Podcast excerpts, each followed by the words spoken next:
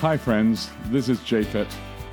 Whether you're around the corner or across the world, welcome to the Daily Walk.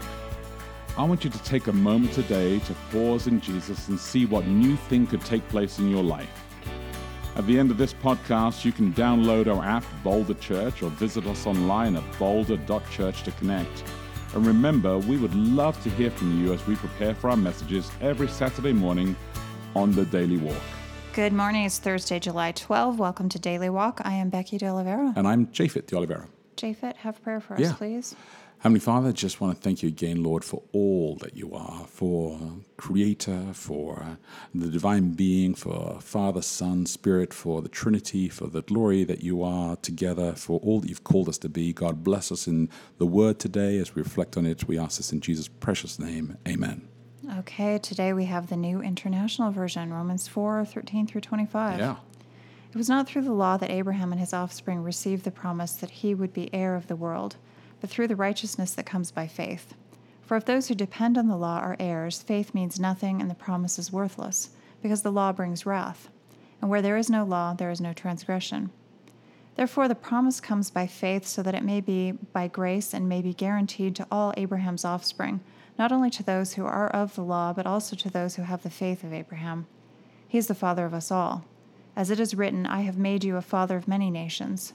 He is our Father in the sight of God, in whom he believed, the God who gives life to the dead and calls into being things that were not. Against all hope, Abraham in hope believed, and so became the father of many nations, just as it had been said to him, So shall your offspring be. Without weakening in his faith, he faced the fact that his body was as good as dead, since he was about a hundred years old, and that Sarah's womb was also dead. Yet he did not waver through unbelief regarding the promise of God, but was strengthened in his faith and gave glory to God, being fully persuaded that God had power to do what he had promised. This is why it was credited to him as righteousness. The words, it was credited to him, were written not for him alone, but also for us, to whom God will credit righteousness, for us who believe in him who raised Jesus our Lord from the dead. He was delivered over to death for our sins and was raised to life for our justification. Okay. So let's go to our question today. Our recalibrate question today is this Has God given us enough evidence on which to build an intelligent faith? If so, where is it found? The internet. the internet. now, is it on the dark web or the regular internet? There's enough evidence to build anything. oh, An Okay. intelligent faith and unintelligent faith, intelligent faiths of different kinds, because I believe people have Oh, built them. man. Oh, no. I mean, there. so you believe there's actually no way of verifying? No? I wouldn't say that. I have things that that I, I kind of I guess I've decided to go with this, Yeah, okay, fair. which I think we all Uh-huh. do. But so yeah, I think everybody has to find a way to make meaning of their lives, and you you have to construct stories in order to do that. And there is evidence for whatever kind of story you want to construct. Has God given us enough evidence in which to build uh, an intelligent narrative? Yeah, Has God given us sure. enough We build evidence to intelligent narratives all the time. Now, are they true or accurate? story? Um, I don't know whether they're accurate. Yeah. Can something be intelligent without being accurate? and the reason why I'm, I'm using that like a narrative or a love story is because I think it plays into that very first question at the beginning of the week that I think what Mark is pulling us through this entire week here, you know, when he says at the beginning, You faith, Mark trust. sound so violent, like he's dragging no, us he's through it's this not, not dragging us. I use that phrase all the time thread, weaving. swamp of I think pestilence. he, he would have access to pestilence. Oh, he, think of it. he probably would. Probably. He'd know exactly what it was. Uh, but I think that he's actually pulling us through this journey when he talks about faith, trust, and belief right at the very beginning. And now he comes to this question right down here about intelligent faith. What if we translated it? The question said, Has God given us enough evidence on which to build an intelligent trust or an, intelligent, intelligent belief? belief. Uh, if so, where it's We don't found. really build an intelligent trust. That's not a good way of constructing English. No, it's Has not. God given us It's enough not. evidence Um, that we may trust Him? You could sure. say that or something. but I'm just, I'm just, Because okay, that's a difference. Trust feels more like it's an active, it's Mm-hmm. a verb, whereas faith and belief are things that you have, yeah, right? yeah, absolutely. You but I think trust or you have faith. You I think have there's something good to It's think about trust and belief and faith inside this idea of it being intelligent.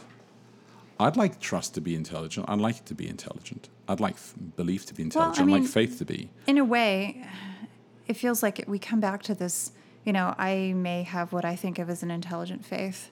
Now, Christopher Hitchens, it, were he still alive, he would almost certainly think that my faith was not intelligent Sure. and he would say so. And then the thing is kind of, well, so what?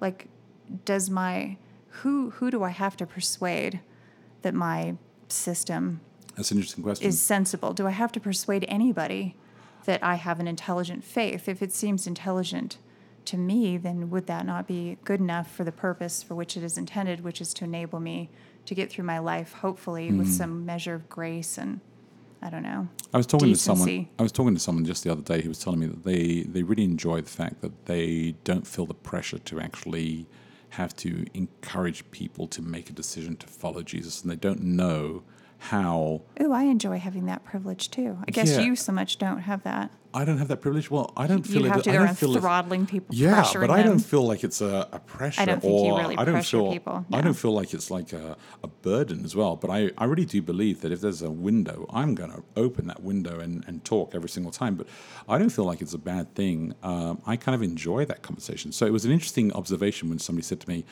"Oh, I feel like sometimes it's a pressure for us to." Well, I think to that's partly that. Think- Yeah, how it's much kind of you, interesting though. you feel. Well, like I've always said about you, you're you're just a born salesman. Like whatever you believe in, you want to tell Apple everybody about computers. it. Apple computers, Yes. McDonald's, whatever you're. Yeah, I worked at McDonald's for I remember years. we were driving up to Alton Towers, four hours north in England, years ago with our friend Dave Bearswain, who's a radio presenter Uh-huh. yeah. we used to work with, and you were just for some reason like promoting McDonald's like in this lengthy monologue. Really? And he actually said something about it. He's like, "Wow, He okay." really likes McDonald's, doesn't he? I don't know. I don't. maybe now he does. But yeah, I, I have this joke. You know, Jake will get going on some company that he really likes, and I'll say, "Do you work for Apple or do you work for McDonald's?" Because it, it feels as if he's like on on a retainer or something. I should. Like Oh, my this kind of It'd be great. tremendous faith and belief in in know this company. I'm like, well, what's that about? Well, That's the man. If I, mean, fi- if I you find something the man.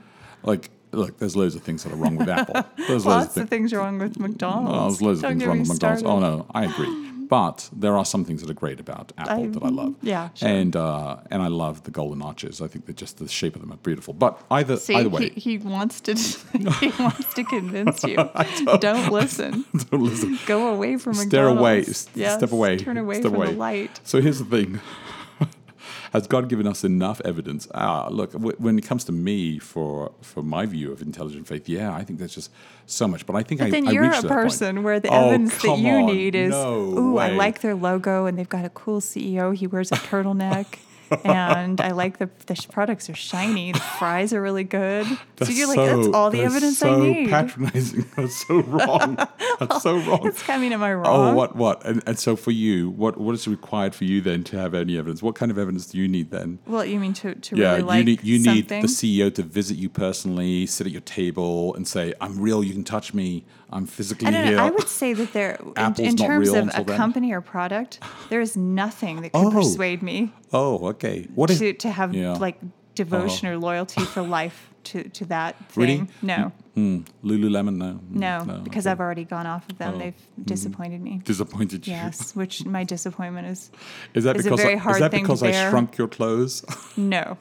It's it's because of other things. I don't want to get. I don't want to be sued by the Canadians. oh, okay. So you know. So look, I think for me, uh, I mean, I, I rest on this intelligent faith factor primarily because of experiences, uh, and then the experiences that are founded on a deeper understanding, a richer understanding all the time of the text. The text being the Bible for me, and I think that combined together, the more I see inside the Word of God, the more I see inside experiences, I'm kind of like, oh, I feel like it's growing all the time.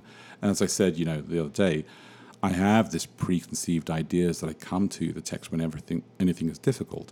That I'm going to say God is love. Therefore, if it's difficult, I'm just going to allow myself to just mellow over it and stew over it some more until eventually I find a better understanding. I And usually so do. where where do we find this evidence? I in think our it's a- lives and the yeah. actions of other people. I think I think we find it in our lives. I think if we start in the Bible, I think the Bible has so much to reveal about who God is. I feel like the Bible would come low on my list of places. Like it wouldn't be my first thing So in terms wh- of what would actual evidence. The uh, Flatirons. I don't know. What are you talking about? Where would the be church? no, no, the Oh, the actual mountains. Yes. Oh, you think everything I'm in, one of those everything people in Colorado that- is like cold Flatirons. That if I go into the mountains, I'll look around and say, definitely God exists. No. no, I- what, I what do you mean when you say the Bible's lower down and what's what's up then? Probably things that I would experience in my life. So not necessarily Hmm. looking at a mountain, I've had a lot of people say that. And I think things that experiences are good. happen that are like, Yeah. oh wow, that makes me feel as if. And again, that's not that. The difficulty that's, uh, is feely this. type evidence. It's not really Right. I think evidence. evidence. I think that well, no, but I think you got a good point about that because I think that experiences count and weigh a lot into into how we interpret everything. But I do think that we need somewhere um, some kind of marker, right? We need to know how our experiences measure up to something. Well, and you know, things will happen where you'll think, wow, that shows me there really must be a God. Right. Or conversely, things will happen where you think, wow, there is no God. Right. You know, momentarily, Until, until you read the Bible and start to understand a bigger picture, and then you're like, oh, Yeah, it gives I you the perspective. So, hey, so think about this, my friends, today. Uh, has God given us enough evidence on which to build an intelligent faith? If so, where is it found? If you are struggling, just as an FYI, if you're struggling to study the Bible, um, go to boulder.church forward slash Bible. Uh, and we have a whole series of options inside there boulder.church forward slash Bible. Uh, but otherwise, look after each other, live love. Hey, thanks again for listening to the Daily Walk podcast today. Hey, if you remember, if you have any questions, reach out to us online at boulder.church. And if you can help support us, please feel free to give online at boulder.church forward slash give. Until next time, look after each other and live love.